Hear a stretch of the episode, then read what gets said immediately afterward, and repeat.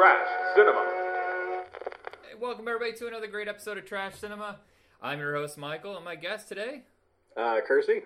and uh, his selection was the two Crank movies, which I'm more than happy to revisit. I haven't seen them since they came out, and uh, for the most part on this show, we've been talking about movies that are truly awful. Um, but you know, we can't just talk about terrible movies. That's not what Trash Cinema is about. Uh, a lot about what Cinema is is taking movies that bombed and we liked them and talking about them, and like say screw the critics, and we kind of like hoist them up. Then we take movies that are purposely trashy. I believe Crank fits perfectly. It's our modern day exploitation film. I think, well, I think that actually falls under two categories. Crank was kind of like really studio, but then Crank High Voltage was very bizarre and just out there, and I think that one kind of epitomizes more trash cinema. Yeah, Like- the, the second one definitely goes full bore. And the funny thing is, the budget's almost double of the first one. You, I'm just Lionsgate must have been like, you know what, guys, just do whatever you want. Here you go. I think they just like took most of that money though. I can't. I when you look at the two movies, I don't see a budget difference. no, I don't. I was surprised when it said 20 million. Though Wikipedia sometimes is way off on these kind of Oh. things. Uh, so the first one, I, here's the thing: is I've never even heard of Neveldine Taylor before this. Do you know where Yeah. they came from? I'm trying to look it up online. It's like they came out of nowhere. Right? They, they kind of they're kind of bizarre. They they make uh they made, made Gamer right. Right. Right. It seems like they kind of seem like they have something to say in Hollywood, but it's kind of bogged down by just kind of their really guerrilla style filmmaking. Yeah, I, it feels like the studios are trying to mold them into something that they're not. And Yeah. they just see like, whoa, fifty million dollars that'll bring a lot of attention. Like, there's really no reason they did Ghost Rider or Ga- I, okay. I know some people who love Gamer. I am not a fan. Uh, Uh, I I, only- wasn't. yeah, go ahead. I wasn't huge on that one. Yeah, I'm only big on the Crank movies. Even Pathology, I thought was kind of boring. I have not seen that one. Yeah, so they did Crank, Pathology, then I think Crank 2. No, no, I'm sorry. Gamer, Crank 2, then Ghost Rider. And uh, it just seems like they're having trouble finding themselves in Hollywood, which uh, would explain why they were fired from Jonah Hex. Did you know that they were the directors? Uh, I didn't. I yeah, I did not know that they were the original directors. Yeah, they were signed. This is the, it's the funniest game. Um, we're kind of going off on a tangent here, but uh, they were hired to do uh, the, uh, Jonah Hex with um, Josh Brolin, and Josh Brolin got them fired. But if they had originally gone with who was connected to it was uh, Thomas Jane was originally signed on to do Jonah Hex, Mhm. but the Neveldine and Taylor they thought he wasn't big enough star to get the movie going. So Yeah. they, by by pushing him aside and taking Josh Brolin on, they got themselves fired. It's almost like swift justice. Yeah, a little bit there. But at the same time, that movie sucked, and uh, it's it's good they all kind of avoided the whole thing. Yeah, I don't. I think that concept might have been a little doomed from the start. Yeah. Uh, so Crank, uh, the concept is actually extremely simple. It's just basically they drug him, and he's got to keep his heart going no matter what to keep the Ex- adrenaline pumping. Yeah, extremely simple, extremely effective, because it leads this pathway to uh, so many different ways you can turn the movie. And uh, the idea is that the body can uh, quickly adapt to any sort of adrenaline or any sort of stimuli, so you have to keep upping the ante every time. Right. Which makes it movie interesting because at first, you know, he's just drinking what like Monster Energy drinks and driving fast. Then eventually, he's has to stand on a motorcycle and fling himself off into people. You know, it's it, it's a good way to keep the action moving, uh, especially since it just like he can't stop. Yeah, he basically he just can't stop moving. So it's interesting. It's a great idea, great concept. But my main problem was that it felt very studio. It was very streamlined. You know, they had the whole love interest that was just kind of useless and pointless, and uh, it, it felt very safe. You know, like it didn't. Uh, for instance, they, there was like this huge problem with using the word "cunt." I think uh, they could only use it once. I think was like the big deal, and they had they even uh, put it on his forehead in that uh, one scene. Yeah. Well, it's it. different. The attitude in the UK with that word is completely different in America. Yeah, exactly. So selling it overseas might not have been a problem, but in America they're like, hold on a second. Yeah, but then when you look into like the second one, there was so much more in terms of like racially what they could say, what they couldn't say, and I think they used the word "cut" seven to eight times. Oh yeah. Well, he also drops, uh, you know, uh, homophobic terms quite a few times. It's weird that we're supposed to find him to be the hero. I don't know if that's even in the intention of the directors. It's just because we're used to Jason Statham being a hero. He's not really that good of a guy. He's an assassin. He does all these terrible things just to stay alive. So he's more obviously definitely anti-hero. Yeah, and uh, you could even make an argument, maybe perhaps a full-on villain in the second movie. Yeah, they're uh, the first one is almost well, actually both of them are kind of like road trip movies, except that you never actually leave the city. But it has that kind of pace. You know how road trip movies it has one main storyline, but it has like bits and pieces, like episodes throughout. It's like that every five minutes in Crank. Is that you never get bored because uh, he's here for like five minutes and move on, move on, move on, move on. It's just like a road Yeah. trip, just in that one place. Yeah, but the the actually both movies are heavily influenced by Grand Theft Auto. Uh, I mean, it, it basically, when I was watching it again, if you have like a little star counter at the top of the screen, you re- really couldn't tell the difference. Yeah. Uh, it, there's a lot of like uh, little things dropped here and there. Like I remember seeing like I think it was Robotron or Galaga or something like that dropped into one sequence. These guys are big gamer fans, and I think that's why they took the Project Gamers because that's kind of the attitude and style that they have is the new way of uh, filmmaking, fast editing, video game attitude. I could be wrong on that one. I don't know, perhaps. Um, yeah, I, I I can definitely see a lot of different sort of elements of video games that are kind of put into it. Uh, I also really dig the style that they that they do. Uh, they kind of introduce kind of new concepts, maybe not so much new concepts, but they at least try different things for their movies. For instance, in the first one, uh, when he was on phone call with somebody, like it would be projected on the wall that he's running by, uh, things like that that are sort of uh, very unique to things I haven't seen like that before. Yeah, I think a, a movies are starting to copy what they were doing at the time. Even Scott Pilgrim, as groundbreaking as that movie is, there's bits and pieces. I'm like, that feels like something I might have seen in Crank. Yeah, there's exactly. there's there's things that you see now in TV shows and movies that they did ten years ago in the first movie that are just now becoming normal. Yeah. And uh, the funny thing is, a lot of the stuff, the way they cut the budget was um, the setups were extremely fast, and there was no real camera machinery. They would just grab the camera on rollerblades, and someone would Yeah, pull them around. uh, Yeah, Nadine and Taylor both had A and B cameras. One do close ups, and one would do the, uh, you know, pull back shots, and that's just basically how they would just roll. Just do like one huge take, and then just cut it up into a bunch of different pieces. I kind of wish movies were made more like that because, uh, you know, there's some movies that require. I don't want to see a sword and sorcery movie with this kind of filmmaking. Yeah, But there's a lot of movies that are just so stale and just sit there, and uh, you know the budget goes crazy because they spend the entire day setting up the shot. What it seems unnecessary. These guys, they saw this and they go, you know what, we can shoot this in a month, and they did. 31 days to shoot the first crank, and Yeah. uh, you know the rest was probably in editing. But you save yourself a lot of cash by not uh, taking forever just to set up one shot. it was also very. Oh, yeah, it was also very conducive to Jason Statham because he's notoriously just does not redo his action scenes. He just does one take.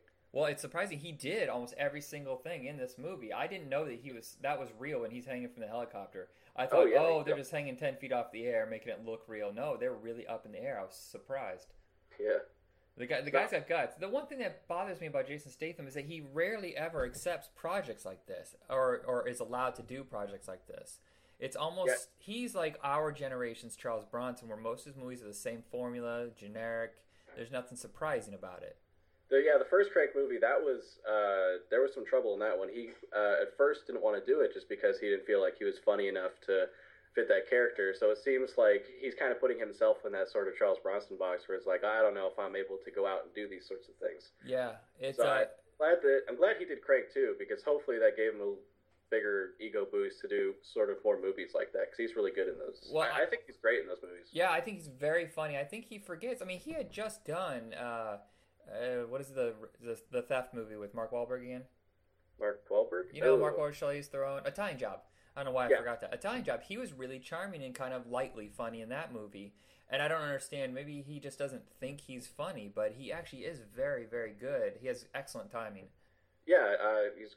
Uh, I, I think that I don't know. This kind of it's kind of tricky to speculate on why he thinks he's not funny. I can't understand why. He's just. I think because he has like this very deadpan. He just doesn't think people will catch on. Right. But you know, like insert anyone else into the into Crank 2. Most people probably would be repulsed by him. Right, right. He has to have some sort of charm and desperation for you to kind of feel where he's going. Uh, I was listening to an interview with the director of this, and he said they originally went to Nicolas Cage, but he was too expensive. So Yeah. that's when they like, let's look outside the box of who would be a good fit for this. And that's when they went to him. God, now I'm just thinking of like what Nick Cage would be. I like. know. It would, I I think it would be just as entertaining, just a different kind of entertaining. A lot more screaming and a big hairpiece is all it yeah. needed. yeah, I don't think you'll ever see Nicolas Cage with the same hairdo that Jason Statham has. Yeah. Uh, the one thing that I thought was interesting is that last year he realized that he has hit a wall with those, you know, straight up action movies. And he went to his agents and said, "I gotta change the direction." That's why he's doing Spy. That's why uh, Furious Seven, stuff like that. He, I think he realizes that he only has a few more years before he's straight to video. So it's it's smart thinking on his part. Yeah. But I hope that he comes up with another. I know there's not gonna be a Crank Three, at least not with him. But I, Well, I wish. the, left the door open a bit in the second one. Sec- oh well, let's get to the second one. So uh, the first one, he ends up falling out of the helicopter and landing on a car. Uh, they, they did that in that really cool like eight bit or almost like computer uh, old video gaming style where he's falling out and Yeah. uh, It- then smash cut to the video of him hitting the ground and then a Chinese Chinese guys in the van just get a snow shovel and just shuck him right into the van and drive off and that's how it starts. Yeah, I wonder. The second one didn't do anywhere nearly as well as the first one. I think it did about fifty percent of the business. Yeah, I did Um, not. You know, if there had just been one Crank movie, it would have been fine because it's kind of hard to believe that he would have lived. But the second movie goes in such an insane turn beyond reality. Like, Yeah. it- like you said, it's a live action video game. It doesn't Yeah. matter. The reality is gone. This is their own world. So therefore, I bought into it. If they Yeah, hadn't exactly. gone crazy, I wouldn't have. You know, I uh, you know, I'm, I'm dating, uh, and this the girl that I'm dating now. Uh, I just showed her some clips from the movie. I was like, "You're not going to believe the kind of stuff you're going to see. They're like, this, you can't believe that this is a movie."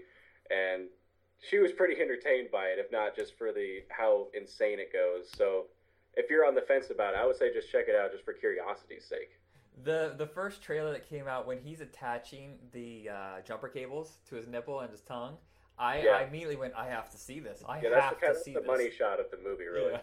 Well, that's the thing. This time around, his heart has been taken out completely, and Yeah. it's been replaced with uh, one that has a low battery on it. I don't. No, it's yeah, it's an AbioCor, uh, uh, AbioCor uh, heart. It's uh, artificial AbioCor artificial heart is what it's called. And I, I guess the reason it has a low battery is because it's only intended to keep him alive long enough so they can get the rest of the organs. They're going to take his sh- uh, schlong too, which makes him wake Oh, up and go, yeah. "Gotta get out of here."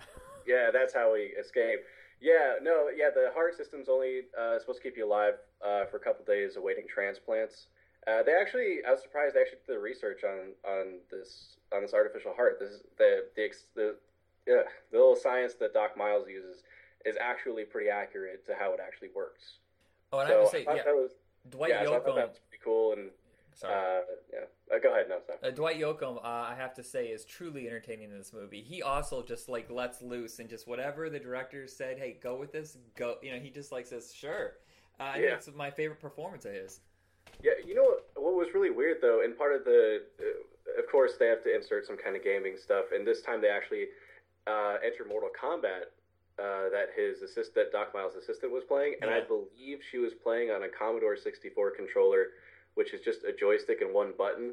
So I have no idea how the hell you'd actually play Mortal Kombat with one button. but- man, he must have had like some sort of emulator. That's all I could think of. Maybe it was an emulator that also took like Atari uh, inputs. You know those those cheap ones that you can put like cartridges in, Atari, Nintendo, Genesis. yeah, exactly. It, it had been one of those. That or it's just purely for visual. It, there's no It, sense to it. it was purely for visual. There wasn't any health bars. It was it was obviously a trailer that they were watching, but you know she's just playing around with the joystick, pretending that she was actually playing. I, I don't know if that was intended to be a joke, but it, that I was kind of really confused by that part. so basically he has to build up energy in this one and the crazy things i mean it's just it's kind of the same formula of the first movie but this time it's just it's taking a whole different direction almost cartoonish like you said video game um, Yeah. the, the characters are so over the top bai ling is my Oh my favorite character in this movie because she's so just i have no idea what she's doing Well, what she was doing was being on drugs because that that was. I, I don't know if she went to rehab before or after that movie. I'd like to think it was after. Um, yeah, she she was just nuts. I don't know what she was saying half the time. If it was written, if she just was going on with it, because I know that she actually is a pretty decent actress. She, uh, she made this movie called Dumplings. Uh, you can actually, I, I I'm not sure if it's on Netflix anymore, but you can check it out. It's actually, she actually does a really good job. Uh, and she actually does understand the art of subtlety in her acting. So I, I don't really I don't really know if this was either if it was just she was really high at the time making this, which could definitely be a possibility. Uh, if this was written or if this was just off the top of her head, but she is just crazy.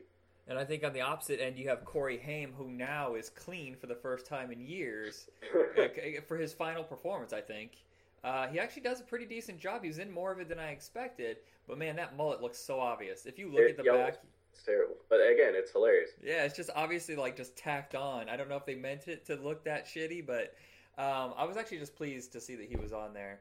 Uh, it's a good final performance. Yeah, him it, that uh, flashback with his really obese uh, black girlfriend was uh, that was pretty funny. Uh, yeah, he was actually in it for a while. It seems like it would have just been like, oh hey, here's Corey Haim. Now let's go on to the movie. But he actually comes back, I think, a couple times. Oh yeah, yeah. He comes uh, in throughout the movie. Uh, who's uh, Carlos? Uh, oh, I can't remember. He he's uh, an actor you see a lot. He was in uh, 187. He's the one with the huge mustache at the end with the huge shades. His brother was the one that was killed in the first movie. Oh yeah, yeah. Um, uh, but you see him every once in a while, and there are certain moments I will say in this movie where it kind of makes you slightly uncomfortable because it's uh, it's taking stereotypes almost to the top, like absolute full tilt boogie, and you're just like, I, were they okay with this? I don't know. yeah, that was that was bizarre. He was just like, yeah, he made that guy cut off his nipples, and then all of a sudden he's just like doing this weird dance and singing. Yeah, it's a, I. They must have just said, you know what, do whatever you want with this role, and we're cool with that. It's uh, yeah. Clifton Collins Jr. I forgot. Uh, I don't know, but yeah, it's like you're gonna get your paycheck either way. Just do whatever you want. And uh, lastly, I should mention David Carradine.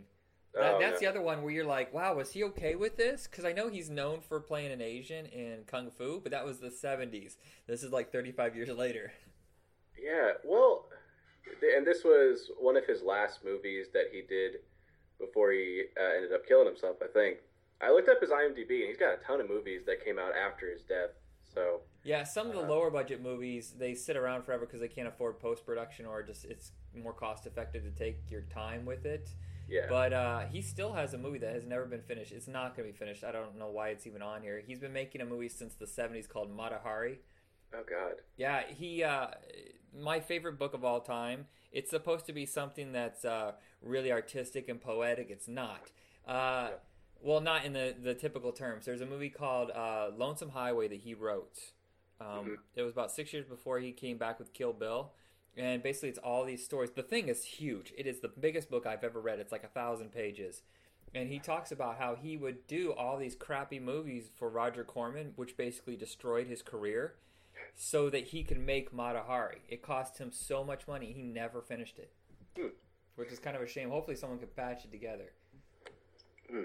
Uh, I, one more thing, I, I, had a couple things written down. One of the things that I uh, really liked about the second one uh, was that they actually made fun of their emotional climax of the first movie because that was, I think, probably the worst part about it. Yeah. Uh, when he's falling out of the helicopter and calls his girlfriend. I mean, that's stupid. Of course, that's not going to work. You know, when you're falling that fast, you're just going to hear wind. Yeah, that or you won't get service that high up there. Exactly. So the second one just made fun of that idea. You know, the answering machine just plays wind sounds, and yeah, I thought that was I thought that was great that they were at least self aware that uh, their first movie kind of seemed a little studio-ish for their style. I actually know somebody who was in both of these movies. Really? Yeah, he's it? only in each one of them for like a minute. He's the reporter, Ted Garcia. Oh, really? Yeah, he was telling me the other day. He's like, uh, "Yeah, the first one's so much better than the second one." I was like, "Uh, uh I would say the exact opposite, but that just depends on your taste in movies." yeah. Well, you you had some other notes. I'm sorry. Go ahead. Uh, no, just the last thing I, I wrote down was uh, I got two more things. Uh, the ER doctor uh, was Glenn Howerton. Oh yes, excellent. Uh, yeah, he came back for the second one and got shot in the face. that was the most horrific. I just kept waiting. I was like, I know the bullet's gonna fly through somehow, but of I didn't course, expect yeah. him to die. That was. that was a bizarre scene. Uh, I don't know that lady was a therapist or what, uh, or what he was. I'm assuming it was therapy but she was just talking about sex the whole time. Yeah. And again, it's one of those weird concepts they had that they just kind of went with. And it's hilarious, and I love it. You know, the funny thing is, everybody kind of has a wrap up. I mean, there really doesn't need to be a part three. Almost everybody has even the small characters, they wrap up their story. So there really isn't a need for part three. But at the end, he basically bursts into a ball of flames, and they put him out. They wrap him up, and he's sitting in the Well, bed he at the end. flips off the camera too. That's the last thing he does. Yeah, I kind of wish. I kind of wish the movie had just ended that way as a big screw you to like. It's kind of like saying screw you to what you expect from a mainstream movie. Yeah, then at the end, he's still alive. You're like, ah, well, okay. yeah. Like how? What else can they do to like? Yeah, like the idea of him having to increase his adrenaline. That's awesome. The idea he has to keep his body electrically charged. What else can you do really? Yeah, I. Without it being contrived that we've already, it's like, all right, we've already seen it twice now. It's enough of this. Yeah, I don't know if they were going to have him on fire for the entire movie or like he, he constantly like bursts into flames. He has to freeze himself. You know, like he's constantly putting like coolant on himself and walking in the freezers. I don't know, but um, it's kind of good that it just ended. Yeah, I don't, I don't think there needs to be a third one. Now, normally on this show, we have that moment where like, do we recommend this movie? Do we not recommend this movie? I don't even think this is up for debate. I recommend both of these. Oh, totally. Yeah, this is probably the best movies we've discussed so far. Is there some like these uh, these movies that have this exploitation grindhouse attitude that just they're not they're not one of those movies you know you find on Netflix where it's just like oh that's purposely trash. This is a good idea by good directors with a good actor. It's just done in a drive-in way. Yeah. And you never get bored. No, no, never. All right, so I think that's it for us here at Trash Cinema. Uh, thank you, Kersey, for being on the show. Yeah, thank you very much for having me. And everybody, check us out on Facebook. We're under Retro Rocket Entertainment. And let us know if there's any movies you want us to discuss. And that's it for the night. Thank you.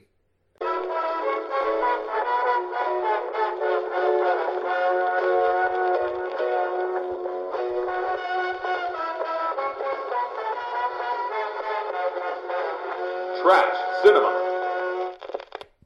Welcome, everybody, to another episode of Trash Cinema. This week, I think uh, we're going to actually nominate our first uh, Hall of Fame Trash Cinema star, and it's going to be Kevin Sorbo because uh, we watched God's Not Dead and Pool Boy, and I started looking over his whole whole world of film, and I'm realizing that he should be nominated. But first, before we get into that, I'm your host, Michael. My co-host. Kersey. Uh, so this was kind of a discussion we had whether or not we should do God's Not Dead and Pool Boy, and we're like, well, should we do Kull the Conqueror or throw something else in? And uh, I think we have a good double feature here. But just in general, though, I think Kevin Sorbo should be our first nominee for the Hall of Fame of Trash Cinema. Well, I, I think he I think he fits.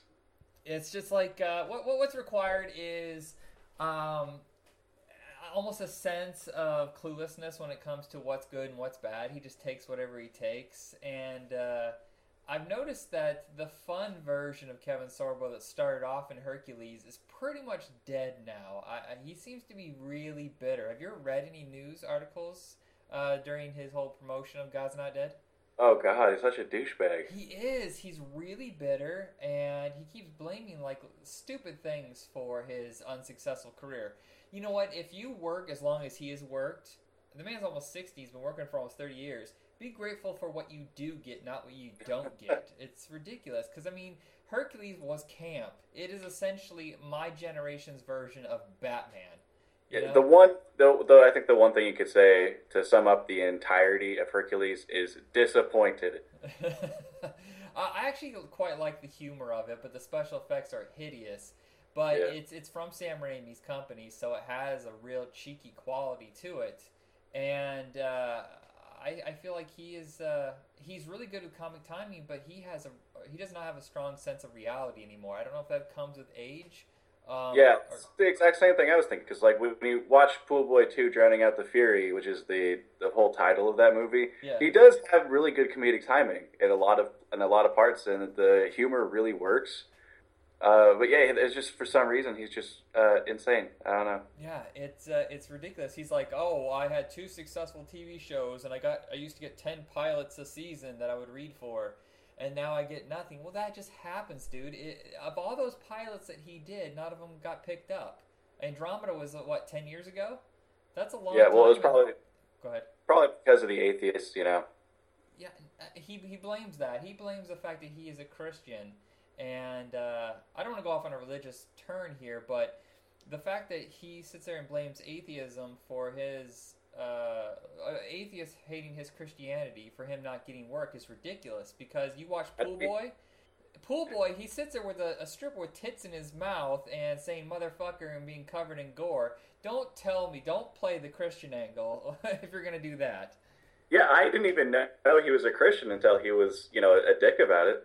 I feel like he's kind of playing up that angle. I think some people, I think I call it Christ ploitation, is Yeah. what uh, this new run of movies are, because it seems like they're playing down to Christianity instead of uh, playing it up. They're so heavy-handed.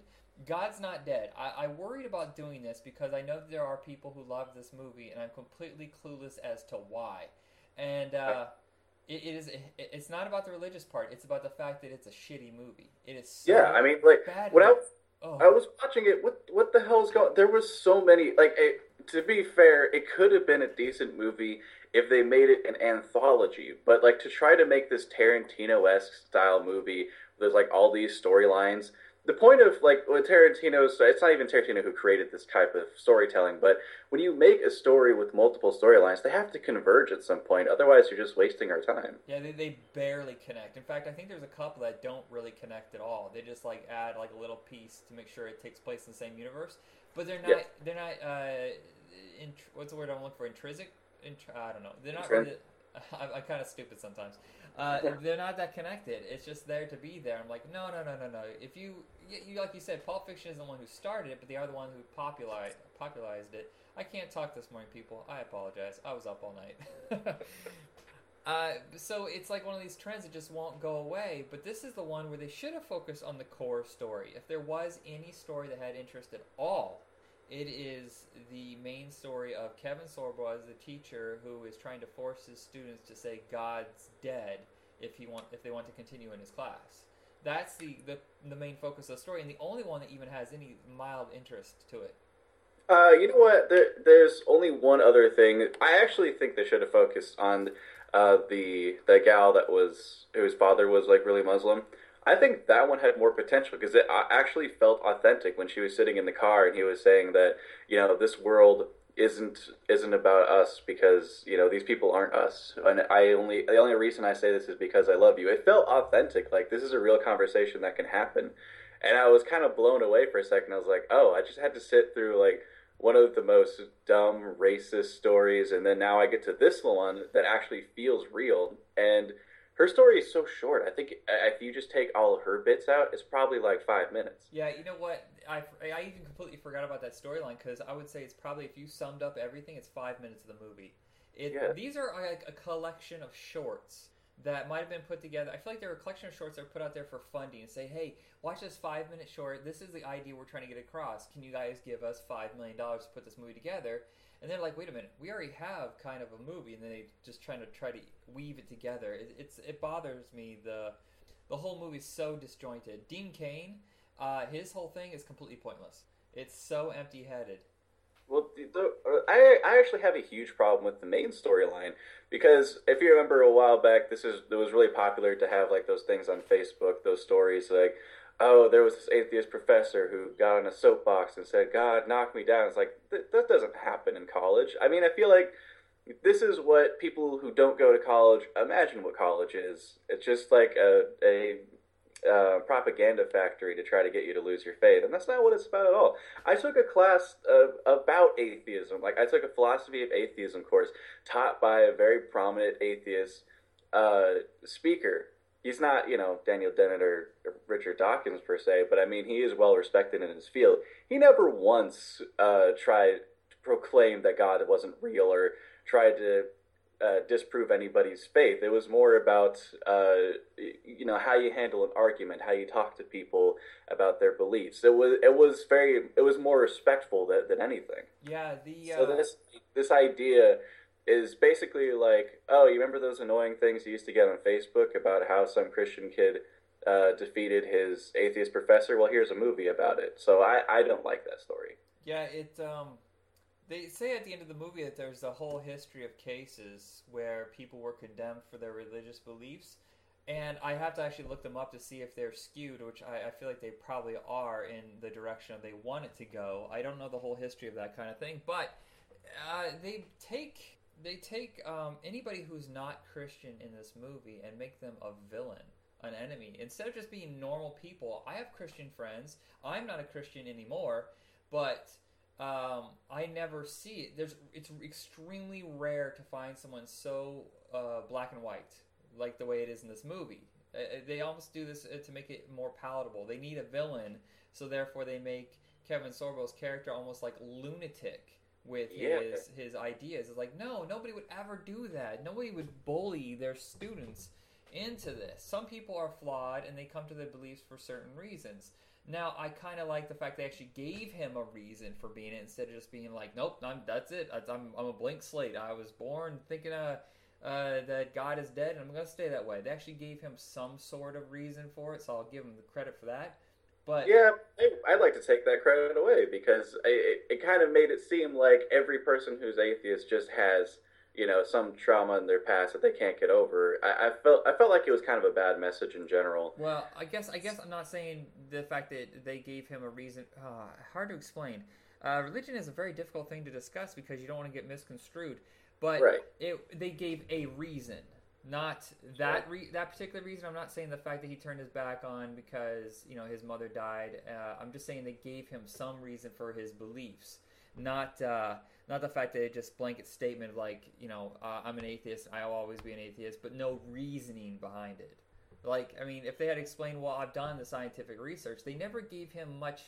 They didn't give him intelligence for No. anything besides his rage.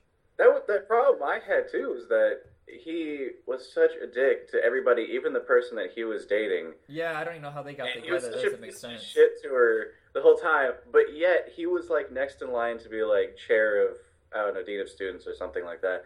It it, uh, it was just kind of bizarre that he was like that high up in that school, and yet he was just like total piece of shit to everybody. Like n- that nobody who acted like he would would probably even be a teacher. Right? Why was she even with him in the first place, and why was he with her? I mean, didn't he? he she said, "You know, I'm a Christian, right? Why are they together?" That makes no sense. They probably just don't talk about it as much as they as he wants to or that she wants to. I don't know. It was probably because of a good sex, Yeah. but we're not going to go that far.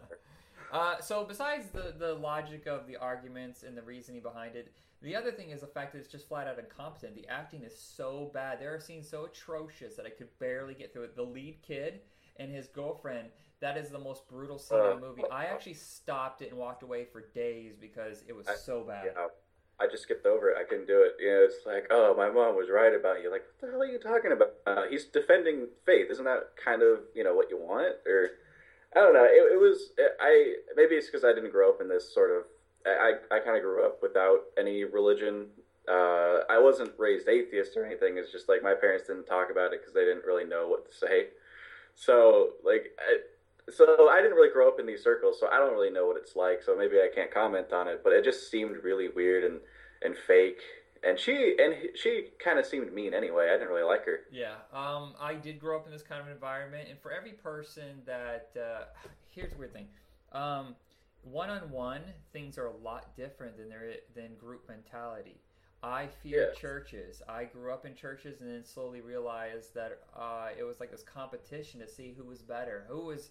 Uh, it wasn't even about who was uh, more holy than the other person, you know, who who stuck to the good book more than the other person it started to turn into this thing where, well, what is she wearing? Oh, they're poor. They shouldn't even be at this church. They should go to some low rent church. And I was like, this is nuts. And then by college, I started like, I started really reading the Bible and started like writing down all these things that made no sense to me, whatever. And I started questioning them. And uh, there was a point, there was a breaking point because my mother and my sister were both going to the Christian college, whereas I went to a secular college. And boy, they browbeat the hell out of me, just constantly arguing with me. I didn't want to argue. I was just making them a statement, and that's about it. We can have a discussion, but not an argument. And that's what it is in those kind of groups. Is there's this argument where they just browbeat you until you give in. Do not question things. I was like, well, no, I have a brain. I have a high IQ. I'm an educated man. I want to question these things, and Yeah. that's one of the things they actually fear. And uh, wow, we really went off on a tangent. This isn't. It's about the movie, but it's not really about the movie. Um, Well, I, I'll I'll jump back to the movie really quickly because I just wanted to say that the arguments, you know, he had to defend uh, God in three classes in twenty minute periods.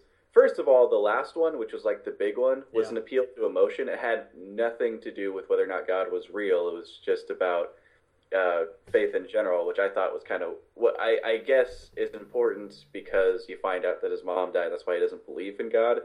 But it doesn't really make sense. Like, if you're supposed to prove that God exists, why are you talking about a free will? That doesn't make any sense. So I didn't. I thought the writing was really lackluster in that area, and the arguments on both sides are just terrible. They're just appeals to authority on the atheist side. The other one is just like appeal to emotion on the other side. what the movie feels like, and there are some decent religious movies out there, but they're very few and far between. Um, what hampers this movie is it feels like a Fox News version of a movie. Yes. Where they're trying to bait you. They don't want real discussion. They want you to get angry. They want you to get fired up because that's the way our news works now. They don't care so much about facts and explaining things thoroughly. They want bits and pieces to get your interest, to get you uh, revved up and uh, just, you know, just, oh, how dare they, uh, you know, that kind of stuff. That's what people want and that's what sells. And that's the sad part is God's Not Dead is a really, really fucking terrible movie and Yeah. it made a, a ton of cash because it got people fired up. Yeah. Um, the, you know, I, I think also it's because of the budgets. You know, not a lot of people are going to fund these movies, even though they make a lot of money. It's it's, it's an exploitation genre right now, and um, you know, oh, they cost like two two and a half million dollars. There's this one guy. Do you know the blonde guy in the movie? Uh, his car dies, or and then he rents a car and it dies. That guy. And he rents another card. Uh, yeah, that yeah, was. yeah, that's the guy who runs this company that makes all of these movies. Oh my god. Yeah, he, you look on the video shelves and you would see uh, like every couple months a movie starring him will pop up or co-starring him, uh, and I feel like he is playing people. I feel like That was a weird storyline too. What what the hell? Like, so God's basically testing everybody's faith in this movie, and he's a pastor, so his should be like something more extreme. His is, oh, I can't get to Disneyland. yeah, that- his story That's was his. really. That's his test of God. You know, like every everybody else had like these really like the kid, the main kid was gonna possibly fail a class, and that would ruin his chance for a future career as a lawyer. The uh, uh, the Arab girl was beaten by her dad. Like all these things were happening, and his was so easy and Yeah, lackluster. his wouldn't even be good enough for an episode of Seventh Heaven. It was it was Yeah. not even a plot. It was like a segue to uh, something else. You just keep waiting, and you're like, "What is this?" He's sitting in his office most of the time because the budget is probably like a buck fifty. So yeah, I'll give him credit. He's making a profit off of these movies, but he's also playing people. yeah, I, I could see that. All right, so uh, off on that uh, that part, uh, Kevin Sorbo in general. Uh, we wanted, I want to talk about Kull the Conqueror really bad, but this seemed like it was more important. But I want to say Kull the Conqueror is definitely. I don't, have you ever seen it? Uh, I haven't seen it yet. No. This is the one that was supposed to make him a big star. They released it on the holiday weekend. It was supposed to be the new version of Conan the Barbarian, and it Oh, yeah, I it's, remember they said it cost thirty-five million dollars, but you watch it, you're going, no, this is pretty much the same as Hercules. Are you sure it's this thirty-five million dollars? Who stole most of the budget? It's really, really bad. The worst part is the fact that they play heavy metal music over sword and sorcery, and that, make, that has Oh. never made sense to me. Only works if they ever made like an Iron Maiden movie or a Black Sabbath movie, because otherwise, no, I don't want to hear. Oh god, that sounds awful. Uh, he did make one good movie, and that's one we're going to discuss next. Is Pool Boy? Yeah, I really want to talk about this one just because nobody's seen it, and I feel this is a really underrated or like under-known comedy. Yeah, it's. I had to find it. I found it on Popcorn Flicks. It wasn't on Netflix or YouTube or anywhere I could find, and uh, it's kind of a shame because it is lunatic. This has the same kind of energy that the guys who did Crank. You know, they're just like whatever we want to put in, we're to put in. Yeah, I, I, I like to commend this movie as the most joke-heavy movie I've ever seen. It's Every scene has like ten different jokes a minute, and it's all different kinds. There's like there's different kinds of visuals. There's irony. Um, there's uh, racist humor. There's all these different kinds of humor that they throw at you uh, in a second. Like I was actually, th- remember that uh, scene in the cop car, uh, and they uh, saw Toot and Timmy, the only uh, raping clown in town. Remember that scene? Oh yeah, yeah, the one where he's eating the huge sub. Yes, Yeah, I yeah. tried to count as many jokes in that scene, and it was probably uh, it was probably only about thirty seconds long when they're sitting in the car, Yeah. and I counted like twenty different kinds of jokes in there. It was just, it, and again, yeah, it's like Crank. It's just like anything we want, we're just gonna throw everything we got at this thing. The, the guy that's eating the sub with the huge mustache. Yeah. That's Stan Winston's And the kid. sub was like twenty feet long. Yeah, that's Stan Winston's kid.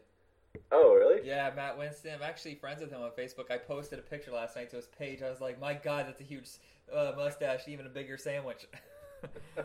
There's so many throwaway. I mean, Jason Mewes pops up for like two minutes or whatever, and everything Yeah. it just kills. There, the guy who plays Saint James, Saint James, is one of the funniest guys I think I've Saint James. ever seen. No, that was. I thought that was great. He, actually, Jason Mewes little little there. Uh, he had like one of my favorite parts when he was just blowing back into the Capri Sun. It's like, man, I wish I could just refill these things. That'd be awesome. well, I love the fact that they can't pay him. They can't pay him anything, so he can't talk because he can Yeah, only get extra pay. So they have his voice dubbed over by St. James, St. James, who appears in so much of this movie.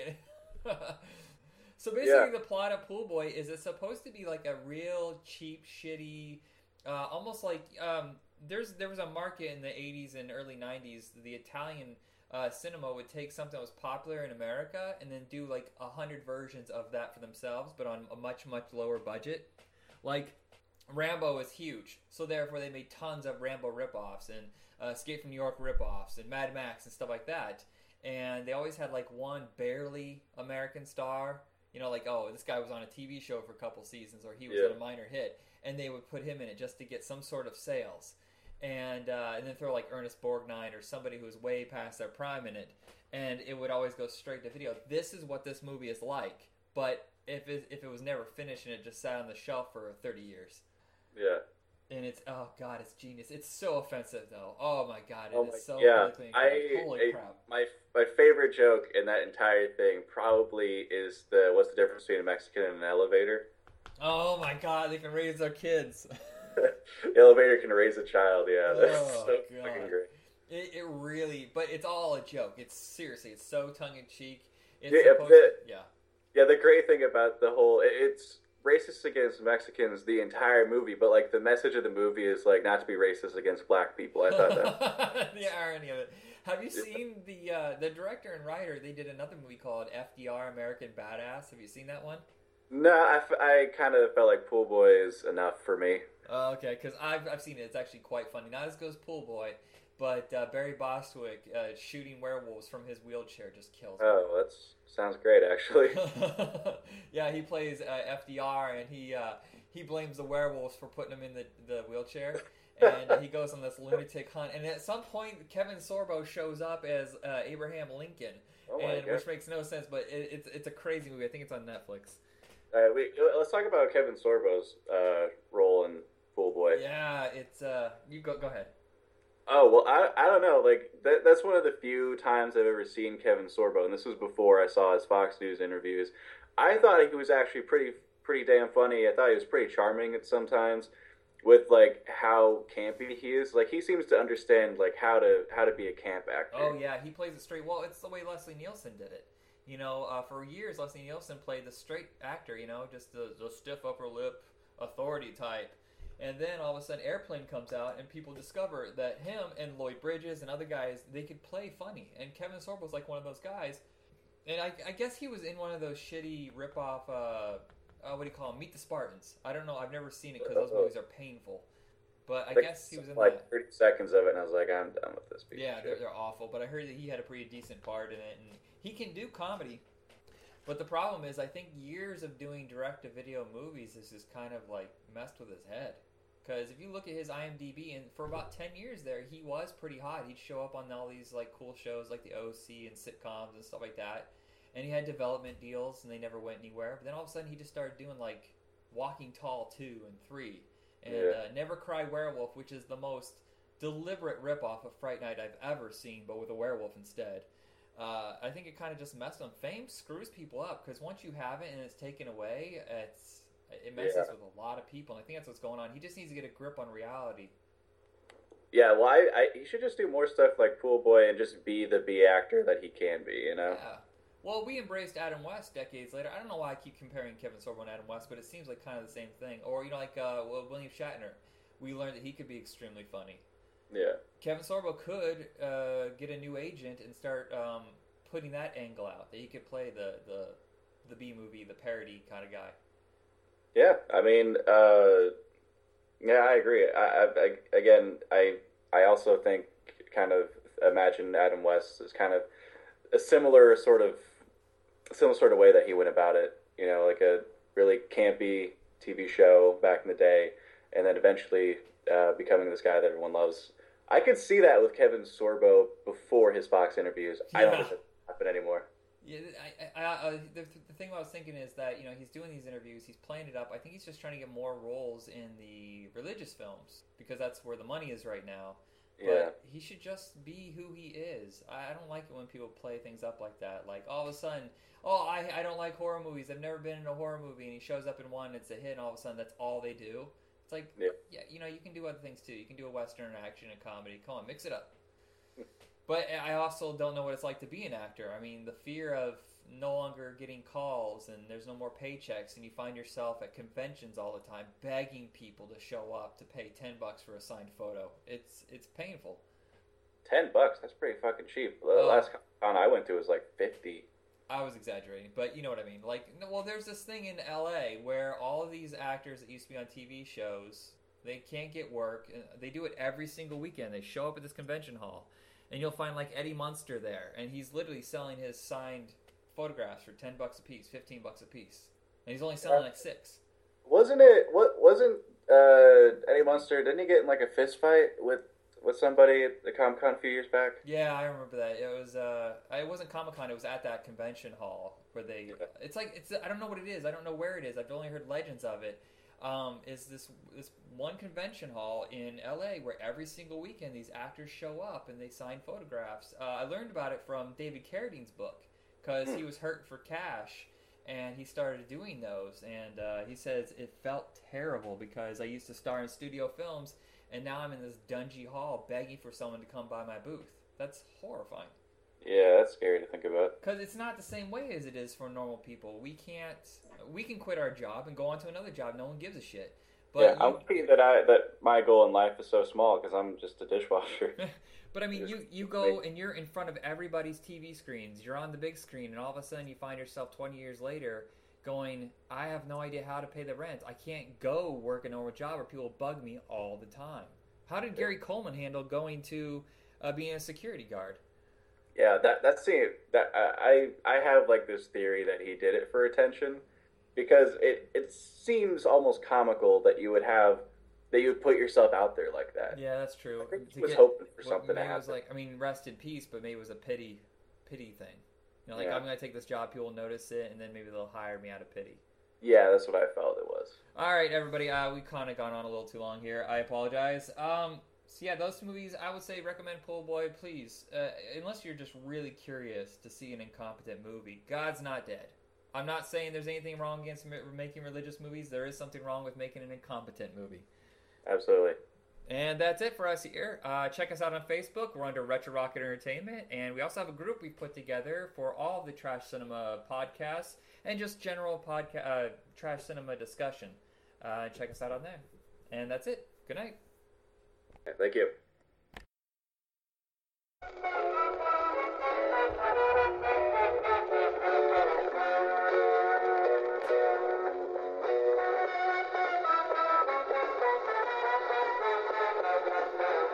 Trash Cinema. All right, everybody, welcome to Trash Cinema.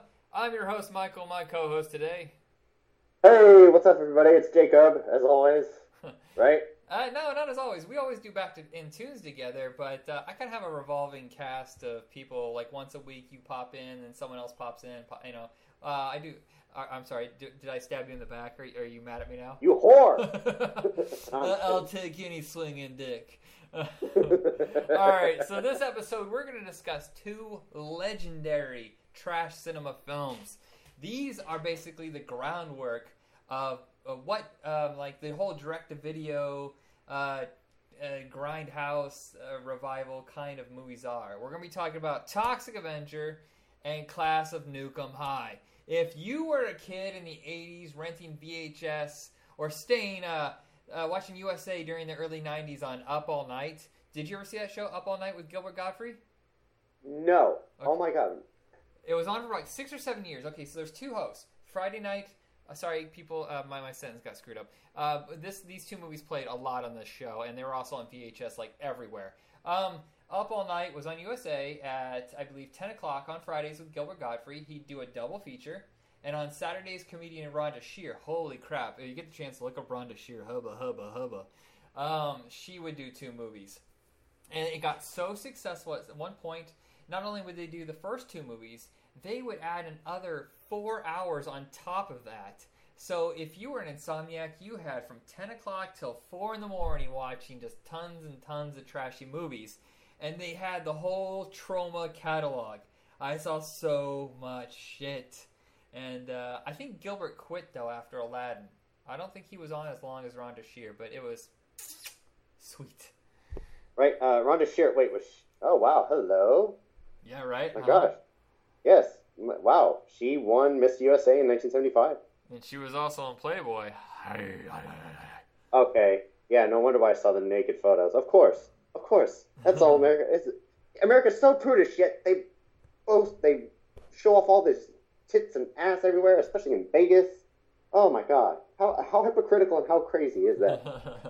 um, so But anyway, you know what? All in all honesty, free the nipple, okay? yeah, If guys are allowed to show and flaunt their tits, women can do it too. The only difference between a male breast and a female breast is that female breasts have the glands that produce milk. That's it. well, some men actually get erections over male uh, women boobies, but it also context. It's context. I know. It's like, well, that then those men should control their fucking urges. Big deal. It's like stop. St- it's like okay, you can look and glance and then look away. Go back to whatever the fuck you were doing. Just as long it doesn't distract you while you're driving. If it does, that's your fault. You're a terrible fucking driver and you're reckless. All right, so uh, Troma Pictures was known for making just uh, kind of like Porky's style movies, you know, like the TNA movies. But they decided in 1984 to make a horror comedy superhero movie that would basically change the entire company. And uh, so, Toxic Avenger, what did you think? Oh my gosh, I I don't even know where to begin. I mean, it's one of those really campy, yeah, those shitty Grindhouse movies with terrible acting and all, but it's just so bizarre, but so cool at the same time. It it's is- just one of those movies. It's so bad, it's so good. You It- can't help but It's Like like, it. eh, The thing I love about Troma is they thumb their nose at mainstream cinema. They basically are a do-it-yourself kind of company, and yes, they go years between making movies because he is doing it all himself, and it's truly impressive. It is, yeah. No, I, I will say, Surf Nazis Must Die kind of sucked, but it was really boring, and I had to fast forward it, and I'm like, okay, uh, yeah, okay. Is there anything that's going to be funny showing up? But I will say, with um, watching Toxic, I'm, I'm used, I was so used to Toxic Crusaders as a kid, and then watching this, yeah, there's a huge fucking difference. I'm like, okay, Toxic Avengers was more of like a pro, you know, clean environment, anti, you know, toxic waste dumps. Uh huh. You know, they're very green. And then I watch this cartoon, it's nowhere near the same fucking thing. it's like, oh my god, he just rips, you know, he rips people apart, kills them. Oh, it's pretty grotesque. There's a lot of gore in this one. which is which is like one of the most uh, trademark things about Troma. They always have all the gory, they have very gory decapitations, faces melting. And tits. Oh, man. Tons of tits. Oh yes, of course, nudity. Um, yeah, they have to pertain to the teen audience. I mean, how else do they get their product out? Like you said, they were TNA movies as well, kind of like Porky's. Well, uh, Toxic Avenger actually didn't do that well when it first got released, but it ended up finding a second audience in the Grindhouse circuit, midnight showings, and ended up being a huge hit. I think it stuck around for over a year, and I started hearing word about this, and they got put out on video. And I saw it kind of young, and holy God, was it gory. I mean, I was not prepared. I think I was like 9 or 10 at the time. And then um, the sequels. Have you seen any of the others? Uh, have you only seen the first one, or have you seen the sequels? No, I've seen the sequels. Actually, the the fourth one's uh, on Netflix still. That's his classic actually, High. the entire series is on uh, Netflix right now. Uh, Troma is really open to pretty much putting their movies everywhere. I mean, I think it's on YouTube for free. They're almost their entire catalog, and that's pretty cool because it, it keeps them going. It gets it to the next generation, the next generation, and I hope that their Yeah. films never die. Me, me too. Oh my gosh, like they're the ones who uh, brought uh, remastered um, Cannibal the Musical by Trey Parker and Matt Stone. right? I mean, they're responsible for basically giving them a career. Yeah, they did. I mean, and then of course Trey Parker and Matt Stone, they kind of you know pay Lloyd Kaufman back by like having giving him a little cameo in their movies, having him show up here and there. And I think Lloyd Kaufman even had a cameo in Guardians of the Galaxy. He was one of the pris- prisoners. I think so because James Gunn also started off with uh, Troma Pictures. He did uh, Romeo or no Tromeo and Juliet. That's right. Oh fuck. Now that's the one that actually kind of disappointed me. I mean, I, I like the unique idea of it. It had a vision, but at the same time, I just I wasn't getting into it. For every good Troma Oh, movie, there is one that I don't care for. Um, I love the Toxic Avengers. I love Sergeant Kabuki Man, NYPD. Um, Yeah, Cannibal that- that Musical's fun. Um, uh, War, the Troma's War was pretty entertaining. Um, I don't I don't even know if I've ever even seen Surf Nazis Must Die, which is strange because I thought I had. No, don't. It's very boring. It's it's really stupid. Uh, like it's I couldn't even. There was like no parts that I could find funny. It it was just awful. I'd rather I'd rather watch Beautician and the Beast again. Wow, that's that's harsh words right there, man. Because that's a pretty rough movie. Hey, I'm just fat and large. that, that's my. Eh, Uh, Toxic Avenger, I'm fourth one. Yeah, the fourth one. I forgot that it even existed. I kind of moved away from Troma Pictures as I got older. I just kind of forgot about them. Yeah, but I'm gonna watch yeah, the fourth one. Corey- Plus, it has Corey Feldman on it, so yeah, you know, Oh, I, wow. I wouldn't blame you. And Ron Jeremy, right? Isn't Ron Jeremy in that? Yeah, he is. He's actually the mayor. Nice. Uh, yeah, we watched the cartoon. We actually did an episode of Back in Tunes, one of our other podcasts, where we discussed Toxic Crusaders. If you're interested, you can check that up on our Facebook, uh, Retro Rocket Entertainment. Um, yeah, no. Uh, I will say this. Uh, oh wait, no, no, we're not. We're still on Toxic Avenger. We are. Did It's you know that Arnold Schwarzenegger was going to be a co-star in a remake of this a couple years ago? Get the fuck out of here. Yeah. It was. Uh, I remember reading that. And I was like, well, "What the hell Oh did he play?" He was going to train the Toxic Avenger. I was like, "What?" Okay, so it kills me. Melvin. Oh, Melvin is the one who becomes the Toxic Avenger. The guy playing Melvin, his spastic facial features kill me every single fucking time. oh, I know. God, that, huge, that huge stereotypical spastic nerd that always gets made fun of. Oh, he's like the Oh. extreme version. He is so nerdy. The guys in Revenge of the Nerds would be like, "Fuck that guy, we're out of here." I know. I, honestly, Toxic Avenger was like Incredible Hulk meets Porky's on acid. Yeah. Oh my god! And, and every moment of it, so sweet. The part where they're taking the weight machine and he drops it right through his head, just boom. Oh God, yeah. Oh no. How about like his freaking costume? Like he wears a freaking tutu. Yep, he wears a tutu, which is insane if you think about it. Though the, the tutu is kind of like disgusting and watered down and everything, so you don't really notice that much. Oh, what about the villains? They run that guy over on the bike, and then they Oh, say, God, "Oh, yeah. he's not dead yet. Back up." Blah blah blah blah blah. I know. It's like this guy has like a crazy ass addiction where he has to run people over and kill them. You Oh know, God, and they're high school kids. Here's the thing: the movie is pretty grotesque, and it has some pretty sinister uh, things that go on in it, like what we just discussed. But it is not mean spirited. It's, it's not. Oh, it no, is- It's not a movie that makes you feel. Oh God, I feel horrible afterwards. No, if, if anything, you cheer on for Toxie because Yeah. he's pretty much killing all the boys. All right. Which is pretty fucked up because he takes it into his own hands and has creates this huge psychological. Uh, never mind, we're not getting into that. Uh, that that's also could happen with Batman. Yeah. But anyway. Did you notice Marisa Tomei? Marisa Tomei. This is her first movie. She is in a very, very small part, but you see her clear as day. I'll ha- okay, I'll have to rewatch that and find that. I would have noticed that.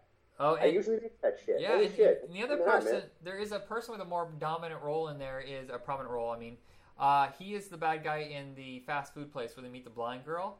Um, he is the villain in Death Warrant. You know the Van Damme movie where he's in prison.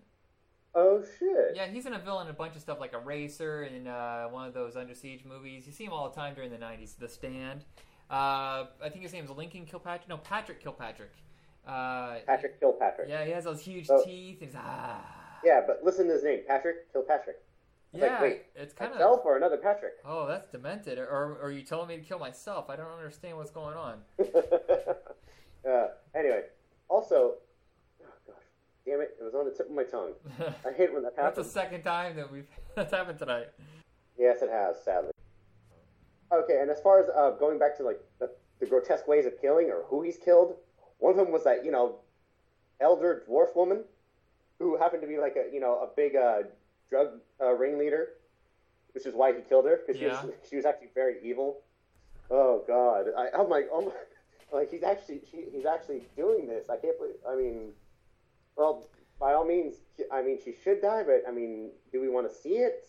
Uh, depending. Well, you know how Well, then again- movies, the movies over the last ten years, they have more of a, a, it's a growing sense of whatever goes, whatever we think of, we're gonna put in this movie. Like Hobo with a Shotgun, Wolf Cop, uh, that Kung Fury. Did you watch Kung Fury? I love Kung Fury. Okay, oh so my god. that kind of filmmaking, I feel, was born out of the Troma. Because it's if Yes, Troma got together and said, "We got this much money, let's go for the craziest thing we possibly can." And I think that go for broke kind of filmmaking was born there. Oh, you know, exactly. That's what I thought too. I mean, when I'm watching Hobo with the Shotgun, I thought it was a Troma film. Yeah, That's exactly so what it felt feels like. like It was one. so demented and so grisly and gory and bloody and just absolute batshit insane. Um, and Rutger Hauer. Yeah, oh my god, that's such a good movie. I mean, it's it's really hard to take though at times because you're like, wow, this is fucked up. Oh god, yeah, it is. And like some of the people that I saw in it, I watched like as they were kids. Yes, yeah, the Growing kid up? from uh, uh, what's that Soldiers movie? Toy Soldiers. Um, Yeah, yeah, the guy who played Alan, yeah, what's the movie He called? It's not, it's not Toy Soldiers. It's uh, something Steel Soldiers. Small Soldiers. Small Soldiers. Toy thank you. Soldiers. Toy Soldiers had Wil Wheaton and Sean Yeah. Astin. Wil Wheaton. Wil Wheaton. Why, why do you have to be so mean to Wil Wheaton? Wil Wheaton. Uh, okay, so I'm looking up Troma's movies, and yeah, uh, we're talking about their two biggest franchises. There are four Toxic Avengers, the fifth one possibly in the making. They had the cartoon, they had the musical, which I would have loved to have seen a musical of. And uh, the second movie we're going to talk about is Class of Nuke 'Em High. There's four of them, three in the original trilogy, and then there is the new generation that just came out. And um, I've only seen the first one, I think. No, no, wait, I'm looking at this. I have seen all three. I haven't seen the new one though. Okay, I've only seen the first one, and I, I kid you not, I laughed my ass off at this one. I prefer Toxie, but this one is really entertaining. Yeah, it is. I mean, yes, of course, it does stick more to like the whole high school era. You know, kids in high school doing drugs, having sex, and the effect of the nuclear uh, nuclear waste from the nuclear power plant. That's literally, I think, just on the fucking street. Yeah. It's Oh, it's, gosh, a, it's a very it's strange. just- The movie's not. It doesn't move as fast as Toxic Avenger, but it has more plot. It has a lot more going for it when it comes to like uh, characters and the actual storyline than Toxic Avenger does.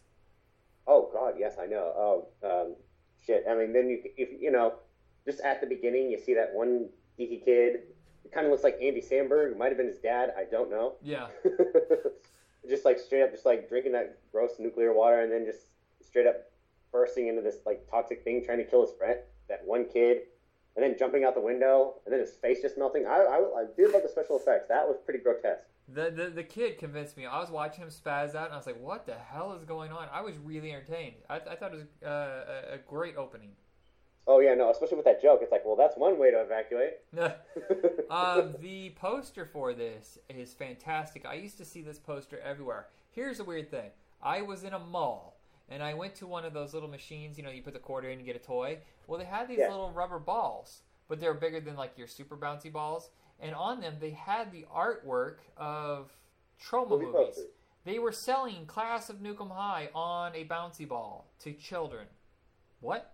It was the strangest Well, piece hey. of merchandising I've ever seen.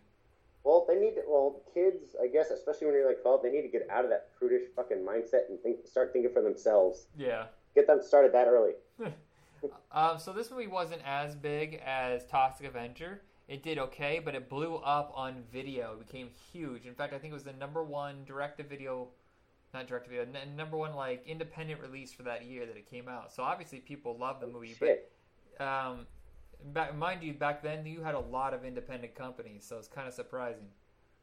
Yeah. Also, yeah, no, yeah. I'm not too surprised. I mean, it just it, the plot itself, it does seem Well, it definitely was a lot faster than fucking Surf Nazis Must Die. Because I was constantly looking at my watch and fast forwarding Surf Nazis Must Die. This I wanted to see every second. Yeah, it's It- pretty even entertaining. just like, from like the dream sequences where you know they smoke that atomic joint and then they have sex and Yeah. all of a sudden I looked away for a minute. I was working on something. I came back and I looked at that and I was like, I didn't. I missed it being a dream sequence. I was like, massive- what is going on? it's like this giant rocket ship erection. Like literally, what the fuck? Now I was looking at It the was. I was looking at the sequels. I totally forgot there's an actor in there. The lead actor in two and three, his name is Brick Bronsky. Brick Bronsky has to be a fake name. Let that sink in. Brick Bronsky. Rick Bronsky. He, I guess he was a wrestler. That's a fake name. I'm looking this up yeah, right I know. now. That, that sounds like a wrestler name or like an action star, like an action hero. Rick Bronsky. I'm gonna take you. I'm gonna kill you to death, Brick Bronsky. Go ahead, make my day. oh, his name. Oh, yeah, no wonder he changed his name. Is Jeff Beltzner. Belts. Beltzner. Okay. That's still an okay name, but for a Beltzner? tough guy. Belts. Is he? Yes, Beltzner. No, he sounds like the young little Jewish boy from across the street. Oi. He uh, he wrestled for I've never even heard of this Stampede Wrestling and then the NWA, not the rapper NWA, uh, the National Wrestling The rap group. Yeah, It's not just one guy. Damn it, Michael. Rick Bronsky and Ice Cube in NWA. All right, so I think that's it for us with uh, this episode. Uh, all these movies are available on Netflix, YouTube. I pretty much think of any streaming place, you'll probably get it. In fact, I think YouTube is completely free. It's all like uh, ad supported. Um, I recommend both movies, but I would say Toxic Avenger is the better one. oh yeah, definitely. Hands down, Toxic Avenger. It did. It pushed the envelope first. Uh, other other Troma movies to check out: Tromeo and Juliet, Terror Firmer is good. Troma's War is pretty entertaining. Um, I really uh, like Sergeant Kabuki Man, Rabid Grannies, or I don't know how you say it, Rabid or Rabid. Uh. Yeah. the cover of Rabid Grannies is one of the most insane things I've ever I've ever ever seen. And I saw the poster so young that I'm terrified to watch the movie. I don't know why. I'm sure it's going to be fine, but I am. It's already scary enough that old people, you know, just old people. I don't know why. I get You will not be happy when Grandma visits from now on. no, and then she wants to eat your face. I'm like, oh my god. And then Red Redneck Zombies is so atrociously bad that it comes back around the good. It's the very oh. first movie ever to be shot on like home video, like a, you know, you you pop a VHS oh tape yeah, and you record definitely. it. Redneck Zombies. It was just. Oh man, it, it was freaky as hell. Oh, you've I, seen I it? mean, I watched when I was a little kid. Oh wow. Uh, Mother's Day. And I'm, eating, Um, I'm sitting there eating ramen, and this guy's eating brains, and then he just sticks Uh. up the eyeballs, and then I started laughing. uh, Mother's Day. I haven't seen the original, but I saw the remake. So I should. Go, the remake is really good with Rebecca De Mornay. So I want to go back and watch the original. Uh. Monster in the Closet is awesome. Paul Walker's first role ever is Monster in the Closet, and it's highly entertaining. oh shit! Yeah, he was like I think ten, and uh, it's also Stacy Ferguson. You know Fergie. They Yes. were- Oh my god, from Kids Inc. and uh, of course Black Eyed Peas. That's how everybody else would know her. Yeah, so both of them are uh, um, very young, and it's also from uh, God. The names that are involved in this. This is probably one of their best productions because as Ke- uh, Kevin Peter Hall, who played the Predator, and Harry and the Hendersons, he plays the monster. It has um, Henry Gibson, who's always good. He was in like a bunch of movies like uh, uh, Inner Space and stuff like that. Uh, Magnolia, and then it was edited by Raja Gosnell, who would go on to do um, Never Been Kissed and the Scooby Doo movies. So there's a lot of good names on this one. Oh yeah. Uh, hey, you know, hey, George Clooney even started out in Attack of the Killer Tomatoes. Yeah, I mean, we all got to start somewhere, and if it's at least entertaining, cool. Killer Condom. Holy shit, Killer Condom. I shit you not, it's a condom with teeth. Ay, ay, ay, ay, ay, ay. And uh, uh, Oh, Death by. Death by Temptation. I, I, I recall seeing it. It's one of the very first Samuel L. Jackson movies. And of course, uh, finally, I tell everybody go watch Cannibal the Musical. Watch the movie. oh my god, yes. But then listen to the commentary track because they get fucking blitzed while talking get- about the get movie. Wasted and- have you heard the commentary? yes. Oh my god, it was like the most funniest commentary ever. They're so wanted to hear- drunk. By the end, they are so drunk. I shit you not. They end up destroying part of the equipment, and for like ten minutes, there's no sound. And then they finally get things hooked back up, and we're like, "We're sorry, we fucked up. We fucked it all up. Oh my god, you're such Yeah, an know. And at asshole." the end, they go to a strip club. oh, they have like a complete emotional breakdown at the end. It is the oh, it's beautiful, and the movie itself is so catchy. Uh, um, spadoinkle is a word that is in my uh, vernacular forever. When I say it's a spadoinkle day. Ba ba ba ba ba ba ba ba ba oh no, the fucking trapper song. Oh god, that is one of the craziest songs ever. Because that guy is completely tone deaf, but at the same time, the song is so catchy. Oh yeah, one of the guys. He's, yeah, he's totally. Um, I also like the the, the the characters in it are so absurd, like the uh, the one-eyed Cyclops or the Cyclops like uh, Confederate soldier. Like, Yeah. You Are fight for the Yankees. eye? You you look like a bunch of Yankees. It's good to see some Southern boys. It's been a lot, long time. You've been? Oh God, that movie's so good. And there's so Oh many- God, I mean those, those Indians. They're not Indians. They're just Japanese. Oh God, that is funny as hell. Um, I, I- there's so many little bits and pieces. It's been a while since I've seen it. You know who I love in that movie? Um, Who? Is his name. Uh, Dean uh, Dean Bakar or something like that. He was Yes. in basketball. He was Squeak. yeah. Squeak Scolari. he is a really good actor. It's just the way he looks. It must be hard to get roles, but that guy is awesome. He should be I working know, a he's lot. hilarious. I loved him as Chota Boy in Orgazmo. Yeah, of the three, he's actually the best actor, and yet he's the least successful, which is uh, pathetic. He's had like little bit parts here and there. He was in Rocky and Bullwinkle. He was also in um, Galaxy Quest and few other movies, and he's had some like guest appearances on South Park. But that's about it. Yeah. Uh, do you know this by heart, or do, are you looking up his IMDb? No, no, no. I know this by heart. How the fuck? I, You have a memory. Okay, so me, I have that thing. I have a facial. Like I said, I can recognize faces. This is why you can do so many voices because you have like this photographic memory. Like you see it once and it's ingrained.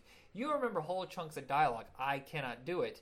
But I have this weird vault of like just useless knowledge. It just kind of bounces around in there. Hogwash, you're the technical guy. Yeah, I am. But um, I'm looking right now. It looks like Dean is working like crazy. If you look at his IMDb, all of a sudden he is getting stuff out the wazoo for the next couple years. So good, for him. No, good. Yeah, I was worried. All right, um, I so we were kind of going on a tangent here, but yeah, Cannibal the musical that is the pinnacle for them. But Toxic Avengers, where it all started, you need to see that. And uh, Class of Nuke 'Em High, I think, is their most expensive movie, and it also has great effects. I, I really enjoyed the monster at the end; it was really cool. And Oh no, uh, or even the headshot explosions. I thought that was. Oh, I yeah. thought that was done perfectly. and uh, I think that's it for us. Seriously, Troma Films is absolutely a necessity if you want to watch trash cinema. Especially some of that, you know, bizarre, funny shit. Yeah. Yes, do so. All right, everybody, that's it for us here. Check us out on Facebook. We have a group for Trash Cinema, and you can talk about all you want with trashy movies or movies that are underrated that got uh, either trash by the critics or they bombed the box office. And uh, Yeah. let us know if you want us to cover any movies because we're totally game for pretty much anything. Precisely. Do so. Make it so. and everyone, be excellent to each other and have a good night.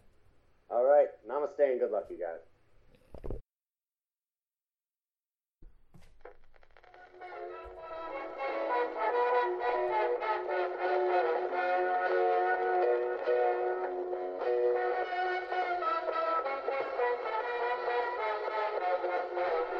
Trash Cinema. Welcome, everybody, to another episode of Trash Cinema. I'm your host, Michael. And the Blue Beetle of this show is I. And the Booster Gold to me is you! Jacob! I'm now- Mr. Gold. I'm the one who wants all the attention. I'm the capitalist prick. and I'm the schmuck who can't get anything right. We're the Bwahaha team of Trash Cinema, Back in Tunes, and whatever else we feel like doing. Um, I don't know where I'm going with this. I feel like I had too much sugar before this episode started, and it's all going to my brain. you're going to hell, Michael. That's where you're going for this. Oh, all right. You? Yes, we are going to a hell? we are going to a cinematic hell where we discuss. Oh fuck, surf ninjas and three ninjas. Oh, shit. And this is the kind of recommendation. See, here's the thing: is most of the time I let my guest host pick the movies, and uh, well, this is the kind that I might end a friendship over. I'm sorry, it's so painful. I'm kind of mad Uh, I at you. know. I'm- I know. Hey, we've had to endure worse. yes, we have. I would. Actually, I no, mean- no. Surf Ninjas isn't that bad, but Three Ninjas, I, I kind of want to. I, kind of, I'm kind of miserable. I, I have aches and pains, and the, ugh, I don't know. I think it's the worst thing we've watched yet. Oh, I know. Oh, some. I pretty much all those kid actors in that movie. You just. They're just complete shit. Oh boy! All I mean. Yeah, I understand they're kids. They don't really know what but come on, look at Shirley Temple. Look how she turned out. Yeah. Haley Or Joel Osment. uh, uh, Chloe Grace Moretz. yeah, Three Ninjas. uh, I was gonna start with Surf Ninjas, but screw it. Let's just let's just jump into Three Ninjas. This is just oh god damn it. Um, I actually had to walk away three or four times while this was playing because, frankly, it hurts so bad inside. I uh, it felt like the alien chest burster was coming out of me. That's how bad it was. Oh, ow. Yeah. I'm sorry. I didn't, shoot, if I knew it was going to be that painful. It fucking sucked, dude. I, I had to walk away so many times. Here's the weird thing: is I remember watching this when it first came out, and not thinking it was. I knew it wasn't good, but I thought it was like, eh, it's a decent time waster. I don't need to see the sequels or anything, and uh, I'll never watch this again. But I wasn't like, God damn, this is making me sick. Uh, this time it, it made me um, almost shit my pants from stress. Uh, it gave you that much chronic and bowel pain. yeah, it's it's awful. Um, okay, Are you so sure here- it wasn't that? Are you sure it wasn't what you ate last night? if maybe. Um, here's the thing about You this have movie. Indian food. The plot is that these three kids are trained to be ninjas since childhood for no real reason. No reason by their Japanese grandfather. By the way, Japanese grandfather uh, married a white woman. They had a daughter. Daughter looks nothing, not one iota like Asian. I know. Well, it doesn't have to, but still, I mean, no, still. Bruce Lee's daughter doesn't really. Uh, Bruce Lee's daughter doesn't really look Asian. I think she does. I don't know. Last time, well, I'll have to. I'll have to look at her again. But Last uh, time I remember, th- that's that's like WMAC Masters. That is the smallest, tiniest little speck of, eh, that doesn't make sense. This movie is crowded, jam packed up the wahootsy with nonsensical bullshit. Uh, what is the first thing that bothers you about this movie?